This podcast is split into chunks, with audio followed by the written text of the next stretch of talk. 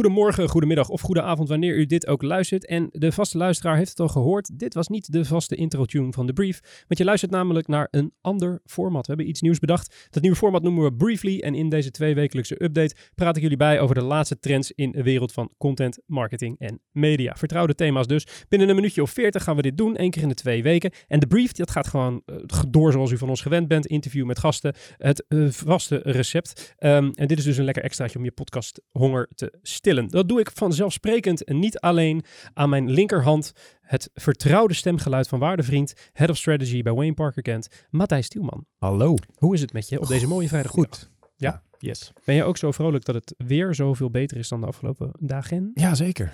Fijn. Heb je ja. een beetje zin in dit nieuwe experiment? Ja, lekker, uh, lekker nieuwe dingen doen. Niet met z'n tweeën aan tafel, hè, voor nee. verandering. Nee, nee, nee. Dat vind ik wel een beetje spannend. Ja, ja. we hebben namelijk uh, drie presentatoren, want tegenover ons zit geen nieuwe stem, maar vertrouwd stemgeluid voor de vaste luisteraar van de brief.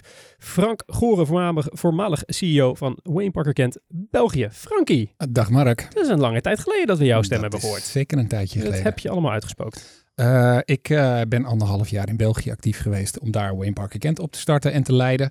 En um, nu ben ik weer terug om met jullie uh, dit fantastische experiment te gaan uitvoeren. Top. Ben je zenuwachtig of is zit, zit de podcastroutine ondanks je afwezigheid nog steeds in de vingers? Dat ehm, als deze uit aflevering wordt uitgezonden, dan is het goed gegaan. En als uh, deze aflevering niet te horen is voor mensen, dan uh, weten we dat het wat minder is gegaan. Kijk, dat zal de luisteraar dus nooit gaan weten. Um, wat gaan we nou precies doen in Briefly?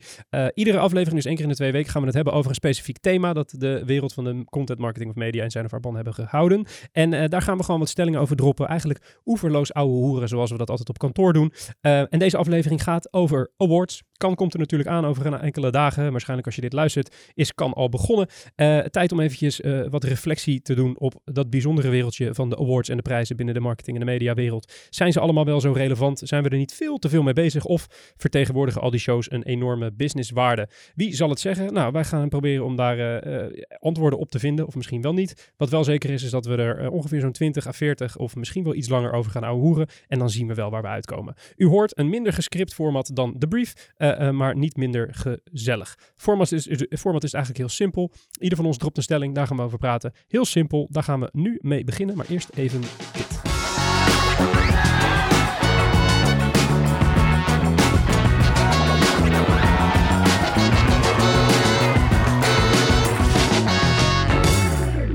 Goed, zijn we weer terug. Briefly, allereerste aflevering. Frank Goren, Awards. The floor is yours. Um, wat mij betreft zijn awards de vanity metrics van de bureauwereld. Uh, er zit absoluut waarde in awards. Uh, het zijn indicatoren, het zijn misschien zelfs wel sterke indicatoren, maar het is volledig uit de hand gelopen.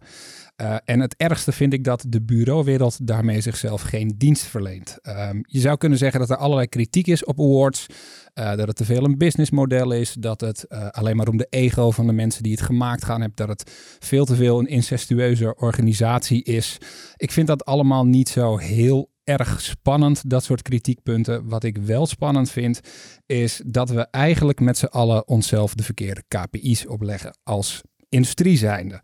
Um, hoe kun je nou in een wereld leven waar de Accentures eigenlijk de grootste competitor van de creatieve industrie zijn en zeggen dat je op strategisch niveau het verschil wil maken voor je klanten en vervolgens gaan we op hele kleine deelgebieden op creativiteit inzoomen en kijken we veel te weinig naar daar waar het echt om gaat, zoals bedrijfsresultaat. Als je met Accentures wil meespelen en als je op dat niveau wil uh, concurreren, kijk dan ook naar dezelfde metrics en kijk vooral naar, nou, wat hebben we bijgedragen aan de jaarcijfers, wat hebben we bijgedragen aan de waarde van een organisatie.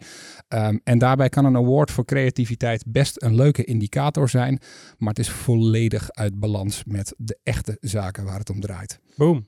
Maar wacht even, oké. Okay. Ik ben blij dat ik het meteen met je oneens ben, anders wordt het een heel, uh, heel kort uh, afleveringetje dit. Geloof je dan niet in een soort tweedeling tussen awardshows die zich richten op creativiteit versus awardshows die zich richten op effectiviteit? Neem de Effies versus de ADCN bijvoorbeeld. Uh, nou, dan heb je tegelijk twee categorieën waarvan ik denk dat ze nog best wel wat waarde vertegenwoordigen. Uh, persoonlijk heb ik eigenlijk alleen uh, interesse in Effies, maar um, ik heb altijd commercieel strategische functies gehad. Dus dat is een beetje preaching to the choir. ik snap best dat er um, behoefte is om via een ADCN lampen uit te delen te kijken naar het beste creatieve werk. Maar stop dan daarmee. En heb niet zo ongelooflijk veel categorieën, niet ongelooflijk veel prijzen. En laten we de balans tussen kijken naar wat vinden we de beste creativiteit en wat vinden we de beste oplossing voor het zakelijk probleem van onze klanten. Laten we die een klein beetje meer in balans brengen. Maar als je kijkt naar die, jij noemt het een vanity metric, hè? Dus bureaus doen het vanuit ijdelheid en een beetje een wedstrijdje verplassen onderling misschien. Is dat wat je bedoelt? Uh, ja, en uh, een beetje competitie kan helemaal geen kwaad. En elkaar inspireren en kijken wat de buurman heeft gemaakt voor mooi werk. Dat kan ook helemaal geen kwaad. Maar we zijn er te veel mee bezig. En het is niet in balans als wij zeggen als industrie, we willen hoger in de keten zitten. We willen op strategisch uh, niveau meedenken met onze klanten, dan moet je niet gaan inzoomen op de kleinste beetjes creativiteit en daar heel hoog over van de toren blazen. Om je een idee te geven, ik heb een keer uh, het podium opgemoeten voor het uh, ophalen van de award beste coverfotografie voor een sponsored magazine in de categorie B2C. En ondanks dat ik heel veel respect Hoeveel inzendingen waren er? Uh, ik, ik durf het niet te zeggen, maar ondanks dat ik heel veel respect had voor het werk dat de fotograaf en de desbetreffende creatief hadden gedaan, vind ik het een klein beetje onzin dat we op dat niveau elkaar prijzen aan het uitdelen zijn. Ja, daar komt ook bij dat ja, je, je, het is allemaal met geld van klanten gemaakt, weet je wel. Je klant huurt je in om een bepaald doel uh, te bereiken. Dat doel van die klant zal nooit zijn om, uh, om een prijs te winnen omdat het zo creatief is. Die klant die wil gewoon zijn product verkopen. Of daar in ieder geval een positieve impact bewijsbaar op kunnen maken. Dus ja, als het heel creatief is, mooi. Maar als je dat bereikt door uh, heel vaak 1, 2, 3 goal te roepen op de radio en het werkt ook, ja, dan... Uh... Ja, oké. Okay, maar oké, jij zegt dus de klanten die, die willen gewoon effect en creativiteit boeit ze niet zo heel erg. Maar is dat echt, zeg maar, voor het, ieder type klant zo? Vinden sommige uh, marketing nee, nee, kijk, ik zeg niet dat gewoon het... heel leuk om een award te winnen? Dus, dus is het misschien die ijdelheid waar die bureauwereld op stuurt doet hij ook niet doordruppelen richting de klant? Maar is het niet onze taak als adviseurs en als professionals om die klant erop te wijzen dat wij samen moeten eerst kijken naar bedrijfsresultaat en daarna naar creativiteit? Het is een middel, niet een doel. En daarna pas gaan kijken naar andere zaken. En als in jouw briefing staat: ik wil dat je prijzen voor me wint, dan denk ik dat je verkeerd gebriefd bent. En ik denk dat je als organisatie ook moet zetten, zeggen: laten wij nu eerst verschil gaan maken voor uw bottom line resultaat. En als we dat kunnen door het mooiste spel of door de mooiste creativiteit, dan graag. Uh, want vaak is dat gewoon de betere route. Uh, ondanks dat je gelijk hebt met je 1, 2, 3 gold. Um, maar het is een middel. Um, het is een beetje, willen we het mooiste voetbal spelen of willen we de cup pakken? Nou, ik denk dat als je er heel veel geld tegenaan smijt, dan moet je eerst de cup willen pakken en daarna pas mooi voetbal willen spelen. Ja, oké. Dat, is, dat is in een ideale wereld is dat zo. En in een ideale wereld zegt een klant dan tegen een bureau, je hebt ook gelijk. Het, kan boeit helemaal niks. Laten we gewoon gaan voor uh, de bottom line. Maar je praat niet altijd met de aandeelhouders van een merk. Weet je, niet altijd met de eigenaren die heel veel hebben aan die bottom line. Je praat ook gewoon soms met een marketingmanager die misschien een feestje gewoon heel erg tof vindt. Of het heel erg tof vindt om op een podium te staan. Snap je maar, maar dan moet je als industrie niet zeggen wij willen hoger in de keten waarde toevoegen. Dan moet je niet continu zeggen wij willen het verschil maken en op C-level willen, we, uh, willen we invloed kunnen uitoefenen. Um, je kunt die twee dingen niet zo hard naast elkaar blijven roepen. Ik denk dat je jezelf als industrie een verkeerde KPI oplegt. En de KPI die je zelf oplegt, is de KPI waar je op afgerekend wordt. Dus als je hoger in de keten actief wil zijn en meer verschil wil maken, moet je jezelf daar ook meer op gaan afrekenen. Ja. Maar waarom doen we het dan toch? Als het zo logisch. Ik denk dat we elkaar redelijk in de houtgreep hebben. Maar doen we dat ook niet een beetje omdat we het allemaal wel gewoon wel leuk vinden? Ja, maar ja, goed. Ja, tuurlijk. Feestje, gezellig, leuk. Ja. We mogen naar kan, lekker weer nog een feestje, ja. nog een feestje. Je, je, raakt een beetje geïnspireerd, maar het kost een godsvermogen om daarheen te gaan. Ja, maar daar voel jij als marketing of media professional geen zak van. Nee, dat is waar. Maar ja, goed, aan de andere kant, die tijd die kan je ook besteden aan het maken van, van mooi en effectief werk.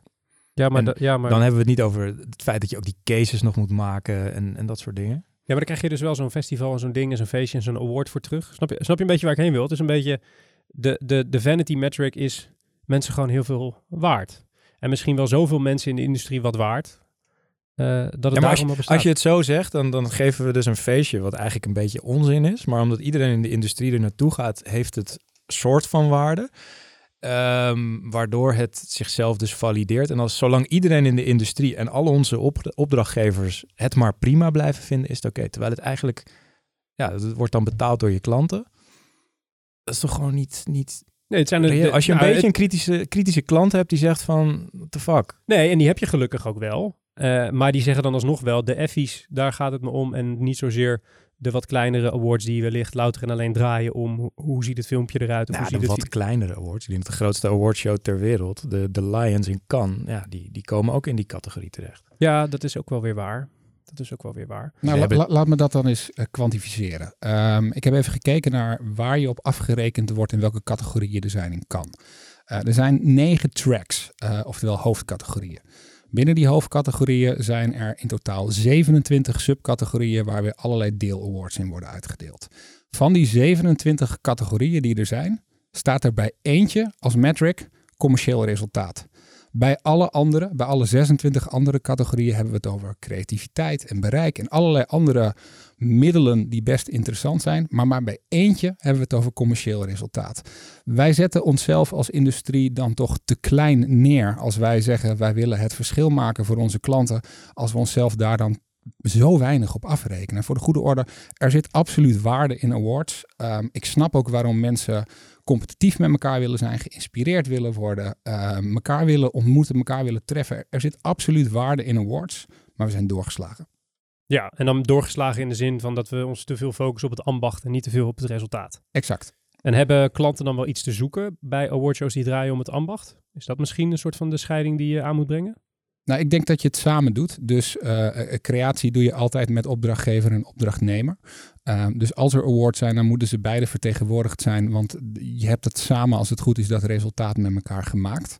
Ehm, als ik aan opdrachtgeverszijde zou zitten, dan zou ik alleen de pitch van het bureau, dat begint over dit is het verschil wat wij voor merk X hebben gemaakt in een bottomline resultaat.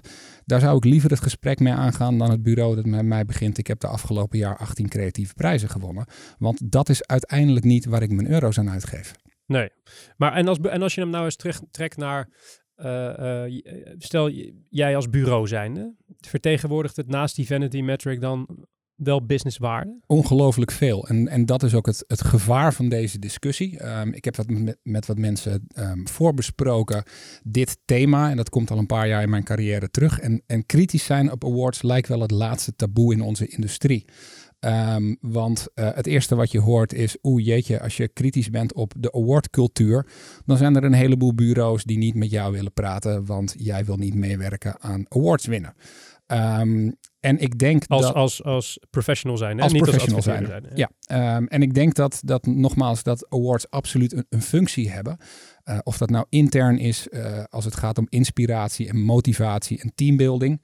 eh, om de banden die je met je klant opbouwt. Het heeft absoluut waarde. Maar het is vooral een marketing tool voor bureaus die zichzelf op de kaart willen zetten. Maar als je het zo gaat kijken, dus, dus ook in, in recruitment, wat je net ongeveer zegt. Het is in die zin wel een hele mooie eh, manier om creatief werk te kunnen beoordelen. Dus hoe goed is een creatief? Als een creatief tien van die leeuwen op zijn cv heeft staan, dat kan, dan kan die wel iets. No Zeker. pun intended. de, Ehm, laatste, de laatste die je mag maken. Oké, sorry. Ja. Kunnen we zo'n Padoen Pats erin eh, editen? Nee. Nee? Oké. Ehm, nee, maar ehm, het is dus wel een, een metric in een industrie die, als je dus niet met business metrics bezig bent, eh, eigenlijk volledig subjectief is. Volledig met je eens. En ik denk dat daar ook het, punt een beetje zit. Ja, het is een indicator. En die indicator heeft een functie. Maar wij zijn met z'n allen te veel naar die indicatoren aan het kijken. Vandaar de term vanity metrics die ik gebruik. Eh, als jij een 23-jarige trainee bent op een, op een groot bureau. Ik heb het zelf meegemaakt toen ik eh, die leeftijd nog wel had. Maar je ziet het nu nog steeds. Binnen een jaar ehm, vind jij de awardshows het belangrijkste wat er is. Ehm, wat ik heel fijn zou vinden is als die 23-jarige jonge hond eh, juicht bij de jaarcijfers van zijn klant. En als we dan een feestje met elkaar geven, omdat je die 23-jarige traint, dat als jij verschil hebt gemaakt in het bedrijfsresultaat, dat dat belangrijker is dan de prijs die op het, bij de entree van je kantoor staat. Dan maken we verschil. En nogmaals, er zit absoluut een waarde in awards. Maar ik denk dat de waarde die wij ehm, binnen de bureauwereld aan awards toekennen, simpelweg te groot is. Inmiddels weet je waarschijnlijk wel dat de brief gemaakt wordt door Wayne Parker Kent. Daar werk ik en daar werkt Matthijs. En, en wellicht werk jij binnenkort ook bij ons. Want we zoeken non-stop nieuwe talentvolle mensen die ons komen versterken. Dus ben je een mediastratege, accountmanager, redacteur, copywriter, designer, developer, projectmanager, videoproducer. Zoek je een stage, een fulltime job, parttime job, freelance job of heb je gewoon een vet idee? Uh, whatever, dan zijn we wellicht dus op zoek naar jou en zouden we graag een kopje koffie met je drinken. Alle openstaande vacatures vind je op wayneparkerkent.com slash jobs. En wat je ook kan doen is klikken op het linkje in de beschrijving van deze aflevering. Oké, tijd voor een tegengeluid van de creatief. Nou, maar dan, creatief. hè? Ehm, ik vind namelijk eh, dat awards goed zijn voor de industrie. En, en die zijn met name goed omdat het de drijver is achter de, achter de eh, ambitie van heel veel creatieven. Snap je? Kijk, eh, ik zeg niet dat ik niks geef om het bedrijfsresultaat van mijn klanten. Absoluut wel. Maar mijn persoonlijke drijfveer is het verbeteren van mijn ambacht, is het verbeteren van mijn ideeën, is het verbeteren van de ideeën van mijn team, van, het, van het, de, de ambacht van mijn team, eh, de, de skillsets van mijn team. En awardshows en uitreiking van awards zijn een trigger. Ongeacht of ze nou subjectief zijn of te ver uitgesmeerd of een... Dat maakt niet zo heel erg veel uit. Maar ze drukken op een bepaalde knop bij een creatief. Ik denk bij heel veel creatieven. Die ervoor zorgen dat je scherper blijft. Er is niks zo erg voor een, eh, als voor een maker om, om tweede te worden in een award. Of derde. Of niet genomineerd te zijn en niet te winnen, bijvoorbeeld. Eh, dat is verschrikkelijk. Dus wat ga je dan doen? Verbeteren, verbeteren, verbeteren. Het is zozeer niet een, een, een proces wat naar buiten toe heel erg effectief is voor een, een creatief, maar meer in, in mijn specifieke geval, meer naar binnen toe. Weet je? Het houdt je scherp, het houdt je gemotiveerd, het houdt je, eh, het houdt je team gemotiveerd. Want een ander ding wat awards in mijn optiek doen, is ze creëren een hele duidelijke gemeenschappelijke vijand, om het maar eventjes in een, eh, in een scherpe term te, neer te zetten. Eh, als jij verliest tegen de concurrent of wint ten opzichte van een concurrent, zorgt dat voor intern voor een enorme eh, eh, teambuildingservaring, om het zo maar te zeggen. Ehm, dus aan die kant denk ik dat het gewoon heel veel waarde vertegenwoordigt. Ik denk ook dat zo'n gezamenlijke eh, eh, eh, vijand zorgt voor scherpere concurrentie tussen heel veel partijen en daardoor zorgt voor spanning en daardoor zorgt voor beter creatief werk. En ik ga ervan uit daardoor een beter bedrijfsresultaat. Ehm, en die interne cultuur wordt er in mijn ervaring gewoon veel beter op. Los van het feit, en dat is mijn allerlaatste punt waar ik dit relaas mee ga afsluiten, is dat het een hele mooie springplank is voor jonge makers en jonge bureaus. Als je kijkt naar eh, een partij als eh, Two Basics, die nu eh, al die awards winnen met die Sanquin eh, campagne. Luisteraar, als u hem niet heeft ge- gehoord, we stoppen een linkje in de show notes, kun je hem opzoeken. First Blood heet het. First Blood, in het kort wat, wat zij hebben gedaan, is, een, is een, een relatief klein, middelgroot bureau uit Haarlem. Zijn helemaal op e-sports gedoken en hebben eigenlijk de bloedbank Sanquin gekoppeld aan eh, gamers. En gamers konden in een, eh, in een specifieke game eh, een character unlocken als ze zich zouden aanmelden als bloeddonor. Nou, effect van die campagne is enorm. Het idee is super origineel, maar het bureau Two Basics ten opzichte van een Ogilvy of ten opzichte van een, een DDB of een van die andere grote WPP-merken bij wijze van spreken, is natuurlijk, ja, die verhouding is echt een beetje David tegen Goliath. Maar dankzij de awards, dankzij een AMA-nominatie en een Spin Award die ze ermee hebben gewonnen, staat dat bureautje ineens op de kaart, snap je? En ik denk dat het ook die functie, eh, zo'n PR-kanaal kan, kan zijn voor jonge makers en jonge bureaus. En ik denk dat we dat misschien af en toe nog wel eens ehm, eh, dan missen in deze discussie. Snap je? Het is nou eenmaal een PR-kanaal. Eh, of het nou gevalideerd is of het nou ergens op gebaseerd is, dat, dat is in die optiek niet zo heel relevant, want het vertegenwoordigt direct waarde voor de industrie langs die weg. Ik, ik denk dat je helemaal gelijk hebt in... Dankjewel. Volgende punt. Nee, ik denk dat je gelijk hebt in, in wat het voor motiverende factor kan hebben. En eh, de campagne van Do Basics die je aanhaalt, dat is fantastisch voor zo'n zo'n klein bureau die, die met zijn kop boven het maaiveld uitkomt.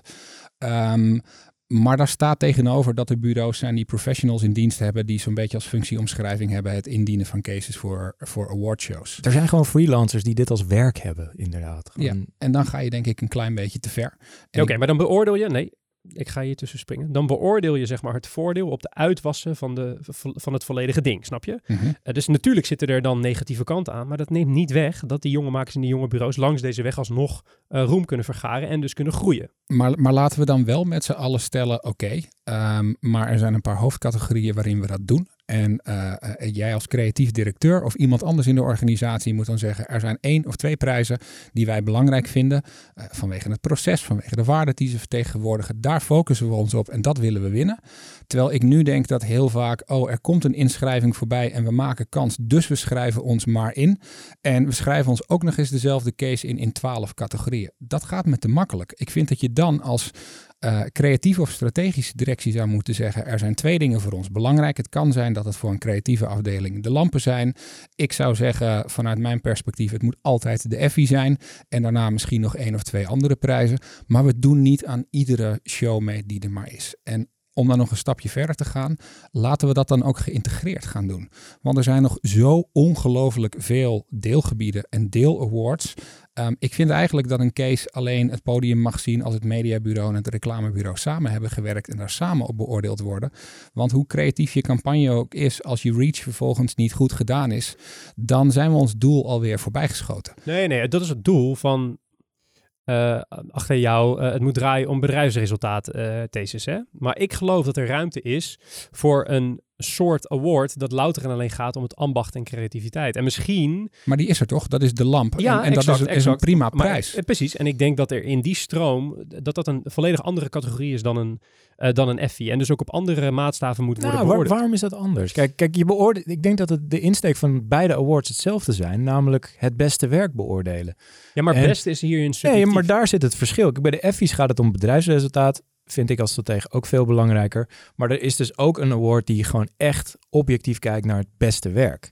En dat zijn de lampen dan in dit geval, hoop ik, dat dat objectief eh, het beste werk naar boven haalt. Weet je wel, dus er is ruimte voor die prijs. Dat ben ik helemaal met je eens. Alleen er is op dit moment zo'n extreme wildgroei aan prijzen en, en categorieën binnen die prijzen. Exact. Het voelt een beetje als het voetbaltoernooi vroeger, dat, dat iedereen kreeg een beker, want anders was het zielig. Ik weet niet bij welke vereniging jij hebt gespeeld, maar... Uh, Meerdere. Ik ging gewoon jankend met een vaantje mijn klauwen de douche in, hoor. Um, nee, maar dat is dat onder... Dat, dat, dat neemt niet weg dat... Um, kijk, die wildgroei is er. Hè, laten we daar, daar bedoel, iedereen die het daarmee oneens is, die moet eens een keertje googlen. En, uh, en we doen er wel allemaal mee. Je, ja, maar dat is ook niet helemaal waar, want ik, ik denk dat er geen enkel bureau is dat overal aan meedoet. Uh, dat, dat, kan ook niet, want er zijn er veel te veel. Nee, niet meer.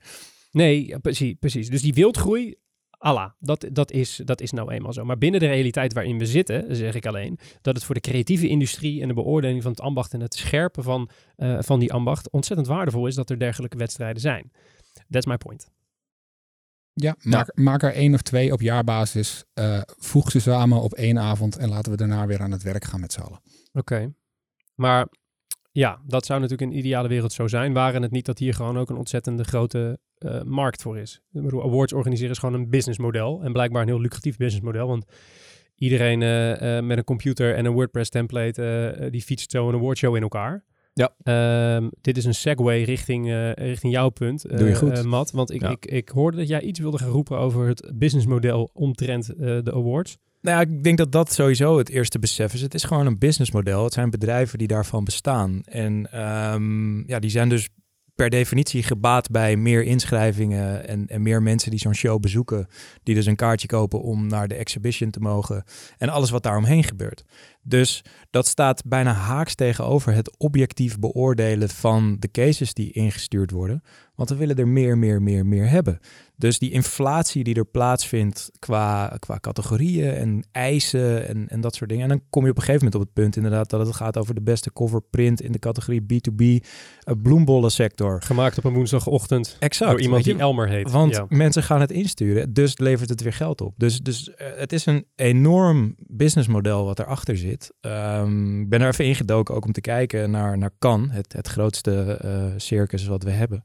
En ook wel de meest, een van de meest gewaardeerde prijzen. Dat is gewoon van een beursgenoteerd bedrijf. Nou ja, beursgenoteerde bedrijven hebben allemaal één ding gemeen, namelijk we willen zoveel winst maken, want anders worden de aandeelhouders boos. Um, gok is, wat was de jaaromzet van Can in 2017? Ik ben niet van de cijfertjes. Jullie hebben net lopen betichten dat het alleen maar gaat om bedrijfsresultaten. Dus ik speel deze bal naar de heer Goren. 250 miljoen euro. Nee, minder. Een, een kleine 73 miljoen euro. Had ik er maar een factortje drie naast. ja, precies. Nee, maar goed, van een, je bent ook net op vakantie Ja. geweest, Frank, dus je bent een beetje rusty. voor een festival van vijf dagen, weet je wel, waar we allemaal naartoe gaan. En, en het, het schrikbarende is nog dat zij dus in hun jaarverslag schrijven dat dit het beste businessmodel ooit is. Want eh, ze hoeven zelf niks aan promotie te doen. Want alle advertising agencies hebben hun klanten overtuigd dat het essentieel is om zo'n award te winnen. Klanten zijn dat gaan geloven, die dus nu eisen van hun bureaus dat ze awards winnen. En dat cirkeltje dat, dat bestaat, nou daar hebben we het nu al een tijdje over. Dus het is een soort visueuze cirkel die alleen maar groter en groter wordt. Het enige wat kan doet is ze, ze elimineren elk jaar twee categorieën en voegen drie nieuwe toe. Waardoor er weer meer dingen bij kunnen.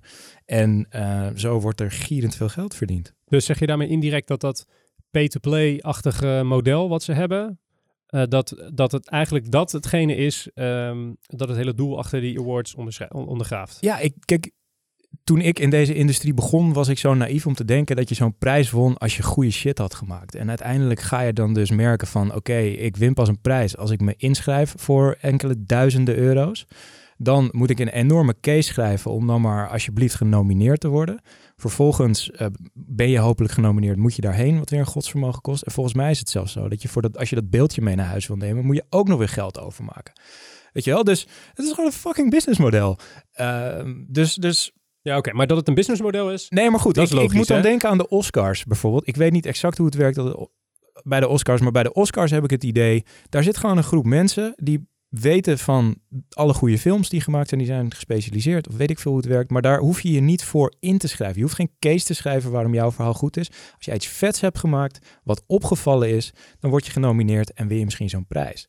Weet je wat je dus bij, bij dit soort dingen hebt? Dus één, je sluit de kleine bureaus die niet heel veel budget hebben, eh, sluit je uit. Want die kunnen niet op tegen een bedrijf die een case-schrijver fulltime in dienst hebben of een freelancer daarvoor aan kunnen nemen.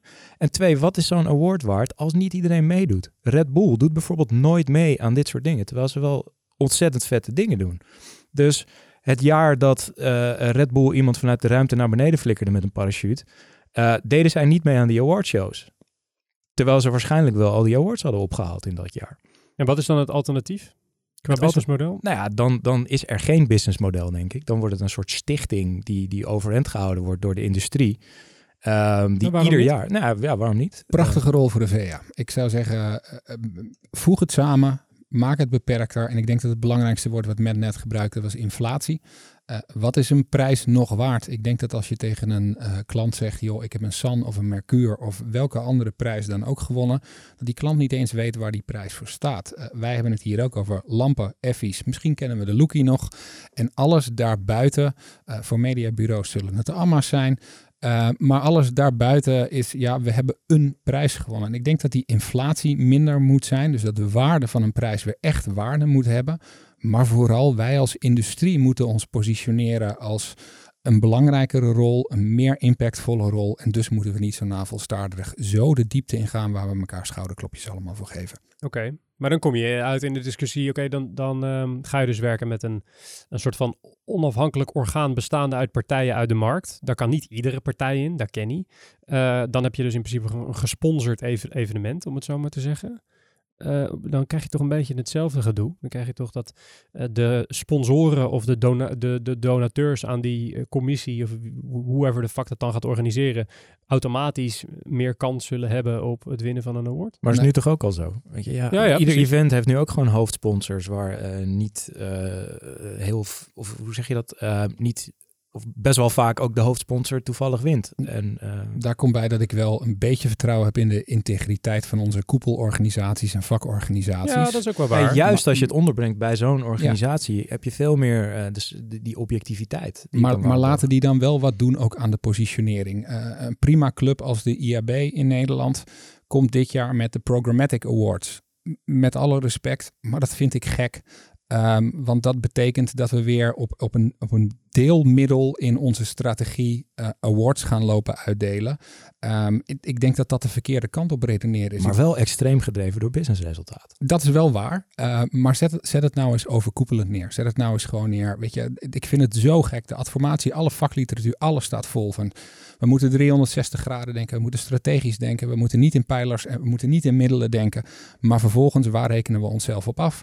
Op deelgebieden, op pijlertjes, op sub-sub-sub. Nou, daar ben ik niet helemaal met je eens. Omdat ik denk in, in dit specifieke geval is dit een onderdeel van eh, de markten van de campagnes waar veel mensen bijna nog niks van af weten. Die vaak ook wat onderbelicht wordt qua exposure. Terwijl het wel vaak een heel, een heel groot gedeelte van de effectiviteit eh, drijft. Eh, dus ik denk dat het hier ergens ook wel een soort van mooie manier is om dat deel van een campagne eh, wat meer aandacht te, Nou, te la- geven. laat me het dan nog een klein beetje meer chargeren voor de sake of argument. Ehm, ik snap dat een huis een campagne of een, een prijs wint voor de architect die het gewonnen heeft. Ehm, maar moet er een prijs Andersom. moet er een, eh, sorry, moet de architect een, eh, een prijs wint voor eh, het, design van het huis dat hij getekend heeft. Maar moeten we eh, de fittingen van de loodgieter ook een specifieke award geven? Of moeten we gewoon zeggen, dat zit goed in elkaar, dit totaalplaatje klopt. Nou, Ik- we hebben hier de vertegenwoordiger van de vakvereniging Loodgieters. Die, eh, Nee, dat is echt de laatste hoor, die je mag Sorry. maken. Nee, ik, ik denk in dit specifieke geval, want ik, ik denk in, in het geval van programmatic dat dat, ehm, eh, dat dat ergens wel waarde heeft om die, eh, om die tak van sport wat meer eh, aandacht te geven. Dus eh, we zijn het... Sch- Schrijf een keynote. Nou, kijk, het zijn ook. Nee, maar het, het ding is natuurlijk wel dat, dat ook programmatic, dat is gewoon. Daar zijn mensen, heel veel mensen, ook gewoon fulltime mee bezig. En, en werken daar ook keihard aan. En zijn ook aan het innoveren. En, en hebben ook die prikkel nodig van: ik ben mijn concurrent slim af. Dus Exact. ergens zo'n deel award is top.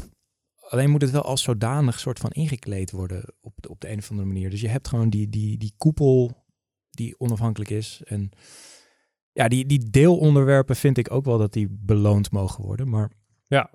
ja, het is gewoon moeilijk. Ik, ik weet nog, eh, eh, Frank en eh, Matthijs, toen wij zo'n drie jaar geleden begonnen met WPK de Agency, het bureau van Wayne Parker Kent, dat wij toen plechtig tegen elkaar zeiden, we hebben één regel, dat is wij doen nooit mee met awards. En toen werd deze podcast genomineerd voor een award. Zijn we gegaan, toen hebben we gewonnen. Maar als ik jullie nu nog een keertje de vraag stel, stel je begint een nieuw bureau, zou je, Frank, heb je dan die regel eh, alsnog eh, erin of heb, ben je inmiddels wel overtuigd dat je er een vorm van waarde uit kan halen als uh, bureaurunner? Ja, zoals eerder gezegd, je, kan er zeker eh, waarde uithalen. En, en die motiverende factor, eh, die common enemy waar jij het over had, dat, dat werkt absoluut. Ik zou het alleen heel sterk beperken. Ik zou zeggen, we doen mee aan de effies, want dat gaat om resultaat. We doen aan één prijs mee als het gaat om creativiteit. Daar focussen we ons op. Als we een case hebben die wij awardwaardig vinden, en dat kan zijn dat het in 2019 wel zo is, in 2020 niet en in 2021 zowel de effies als de lampen, uh, dan zou ik daar absoluut waarde aan hechten. Maar ik vind niet dat je impulsief aan iedere awardshow waar je een kans maakt moet meedoen. En ik vind ook dat je niet op te veel deelgebieden moet zijn. Ik vind dat je pitch naar je klant moet zijn. Ik maak verschil voor u. En als en route we daarmee een prijs winnen voor hoe we dat hebben gedaan, dan zijn we daar heel erg trots op. Maar het is niet onze eerste focus en we kaderen het in ieder geval wel. Oké, okay, dat is een beetje een D66 antwoord, maar I'll allow it. Uh, Wes? Of uh, Wes? Matthijs? Wes? ik kijk op mijn boekje van Wes zeg maar Matthijs. Vertel. Um, nou, ik ben het in, in die zin helemaal met Frank eens. En ik zou er nog aan toevoegen dat je kosten wat het kost moet voorkomen dat je werk gaat maken om awards te winnen. Hier, hier. Ik heb vaak genoeg met mensen gewerkt die zeiden van, ah, ik heb nu een idee, daar gaan we zeker awards mee winnen. En dan denk je van, ja, nee, sorry, daar gaan we echt niet aan meedoen. En, uh, Oké, okay. scherpe mening. En jij, Mark? Ik uh, uh, heb gezien wat voor effect het kan hebben op mensen uh, binnen een creatief team. Uh, dus ik ben er zeer zeker van overtuigd. Waren het niet dat ik het toch een klein beetje een, eens ben met de D66-mening van, uh, van Frank. Dat je niet zomaar blind je overal voor moet inschrijven. Maar dat is meer uh, gevoed doordat ik heb gezien wat een tijdrovend proces het is om je maar overal voor in te moeten schrijven. Want het schrijven van die case teksten is inderdaad in sommige gevallen gewoon een fulltime baan. Dus in dat kader en de, het operationele gevaar van het verliezen van mijn teamgenoten ehm, aan dit proces drijft dat ik bescheiden, edoch toch mee wil doen aan enkele awards. Welke? Nou, de Dutch Podcast Awards bijvoorbeeld, waar wij voor genomineerd zijn. Waarvoor u trouwens kan stemmen, beste luisteraar. Omdat we hem eindelijk een keertje willen winnen. En niet vanwege die warme leverworst. Voor Jan met de korte achternaam de tocht maken richting de van de BNR Nieuwsradio. Uh, maar daarnaast zou ik het natuurlijk prachtig vinden om een ADSN, ADCN te winnen. Of, een, of in Cannes een keertje in de prijzen te winnen. Waren, al is het alleen maar vanwege het lekkere weer daar. dat. Dus alles wat draait om het belonen van creatieve ambacht, eh, daar eh, eh, hou ik mezelf voor eh, aanbevolen. Te beginnen met die Dutch Podcast Awards dus. Ehm, beste luisteraar, zoals u van ons gewend bent, ehm, sluiten we eh, het interview in de brief altijd af met een, eh, een vaste afsluitvraag. En dat gaan we eigenlijk in, in Briefly ook gewoon lekker doen. Eh, dus ehm, we beginnen eh, met eh, de, de nieuwe en toch niet eh, nieuwe eh, stem aan tafel. Frank Goren, wat is de beste content die jij de afgelopen tijd hebt gezien? Mag ik er eentje on-topic en eentje off-topic doen? Dag joh, vooruit. Jouw Ehm, moment, hè? Ik heb eh, in het verleden wel vaker aan Tom Goodwin eh, gerefereerd. Die uh, tweette op 28 mei: I'd love the opposite to the Cannes Lions. Awards for people who, who got a client to accept Apple Pay on their website. Or to have customer service via email. Or kiosks for McDonald's. Or the app for EasyJet. Simple stuff that makes a difference with the genius of reductive design. Ik vond dat wel een passende tweet bij eh, het antagonistische verhaal wat ik hier vandaag heb eh, proberen te vertellen. Met dank overigens aan Bas Welling, die me dat geleerd heeft in een eerdere aflevering van de brief. Ehm, en in een wat breder kader is eh, de beste content die ik in de afgelopen tijd heb gezien het boek Enlightenment Now van Steven Pinker. Dat is een grote aanrader aan iedereen en zeker aan iedereen die op Twitter zit en daar heel veel stront naar elkaar gooit over hoe slecht het in Europa en de wereld in het algemeen gaat. Lees dat boek, dan zie je dat we eigenlijk best een hele mooie tijd leven. Enlightenment Now, Steven Pinker, lees het boek. Prachtig. Staat in de show notes. Matthijs Stuurman, beste content die je de afgelopen tijd hebt gezien. Chernobyl. Prachtig hè? Ja, een nieuwe serie van HBO. Miniserie. Slechts vijf afleveringen van ongeveer een uurtje. Dus het is ook niet dat je je halve leven er weer hoeft eh, in te investeren. Met een teleurstellend einde. Hashtag Game of Thrones. Ehm, nee, dit is echt fantastisch gemaakt. Het is ehm, ja, voor mij, denk ik, een van de eerste herinneringen van echte angst die ik heb. Het moment in, in Chernobyl. Toen dat gebeurde was ik vier. En ja, dit is een serie die, die in de details duikt van wat er daar gebeurd is. Dus, dus we kijken naar wat er in die kerncentrale is gebeurd, hoe daar politiek mee omgegaan is. Ehm, ja, wat de, de aftermath is, zeg maar. Dus hoe ze die, die daarmee hebben moeten dealen. En ehm, ja, gewoon fantastisch gedaan. Super mooi gefilmd. Het is echt HBO-kwaliteit. En wat mij vooral heel erg eh, ja, bijblijft van die serie is zeg maar dat continue gevaar van die straling. Hoe ze dat kunnen vangen in, in ja, het is onzichtbaar. En hoe ze dat vangen in de sfeer van die serie. Echt fantastisch. Eén kritiekpuntje wel. Het is volledig in het Engels gesproken. Het is een, een Amerikaanse blik op, op dit hele verhaal. Dus ik weet niet in hoeverre het, het uh, historisch gezien juist is. Maar zelfs met dat in je achterhoofd is het fantastisch om te zien. Ja, het is erg uh, deprimerend op een uh, vermakelijke manier. Da. Zoals mijn studie eigenlijk een beetje verliep. uh, ik heb zelf ook nog een tip voor u. Dat mag ik nooit doen. En ik dacht, nou gaan we het gewoon in dit format wel uh, lekker doen. Ik heb een podcast. Dat is uh, Darknet Diaries. Dat is eigenlijk alleen een beetje voor de nerds. En de mensen die, die dingen als Reply All, de podcast, heel tof vinden. Dat is een beetje internet geeks. Darknet Diaries gaat namelijk over alle donkere verhalen omtrent het internet. Niet per definitie het darknet, maar gewoon een beetje wat er in de schimmen van het internet en digital en tech en media allemaal gebeurt. Dus enkele voorbeelden zijn dat je een heel origin story krijgt van um, uh, de, de, de digital department van uh, de Israëlische Mossad. Hoe dat allemaal is ontstaan en hoe die spionage unit, die elite eenheid, hoe die mensen daarvoor geselecteerd worden en opgeleid. Heel vet. En een andere aflevering die ik u zeer kan aanraden gaat over een, um, uh, een beveiligingsexpert die dus bedrijven helpt om hun um, digitale beveiliging te, te, laten verbeteren door dat te testen. die overvalt of die breekt eigenlijk per ongeluk in bij de verkeerde bank in Tel Aviv. omdat hij als werk heeft om dan zeg maar daar naar binnen te gaan om te laten zien hoe makkelijk hij aan digitale gegevens kan komen. Maar hij loopt uh, pardoes uh, de verkeerde bank in en gaat daar zijn werk doen. En daar ontspint zich een volledig uh, spannend verhaal wat die man zelf vertelt op een zeer vermakelijke wijze. Darknet Diaries is dat, stoppen we ook in de show notes. Klein tipje van mijn hand. Um, dank Matthijs, dank Frank. Um, als dit allemaal uh, naar uh, uw uh, wil is bevallen, dan gaan we dit over twee weken weer doen. Um, maar dat gaan we ook alleen doen als het jullie een beetje bevalt. Dus vond u hier nou iets van? tweet dat dan eventjes naar dan wel Matthijs, dan wel mij, dan wel Frank. Linkjes staan allemaal in de beschrijving van deze aflevering. want we willen heel graag weten wat jullie van dit nieuwe formatje vonden. Wij vonden het in ieder geval heel gezellig, spreek ik even voor ons drieën. Maar het is ook belangrijk dat jij er wat aan vond. Um, vond je dit ook tof? zeg dan even tegen uw collega dat, je, dat je zich even laat abonneren. Dat kan natuurlijk via alle vormen van, uh, van podcast distributie die je maar kan opnoemen. Daar zitten we in, inclusief Deezer sinds een aantal, uh, aantal weken. Hartstikke bedankt daarvoor jongens. Briefly wordt uh, zoals ook de brief gemaakt door Wayne Parker. Kent onze mediapartners en Adformatie en BNR Nieuwsradio. Productie is in de handen van de onvolprezen Kevin Eiken en de onvolprezen Björn Zwageman. Die hebben allebei geen microfoon, maar die gaat wel wat zeggen. En de redactie wordt gedaan door René Romein, Marcel Faiz en Wesley Embrechts. Daarvan zit er slechts één in deze kamer, maar dat is wel de dame. Die heeft geen microfoon, die gaat wel wat zeggen.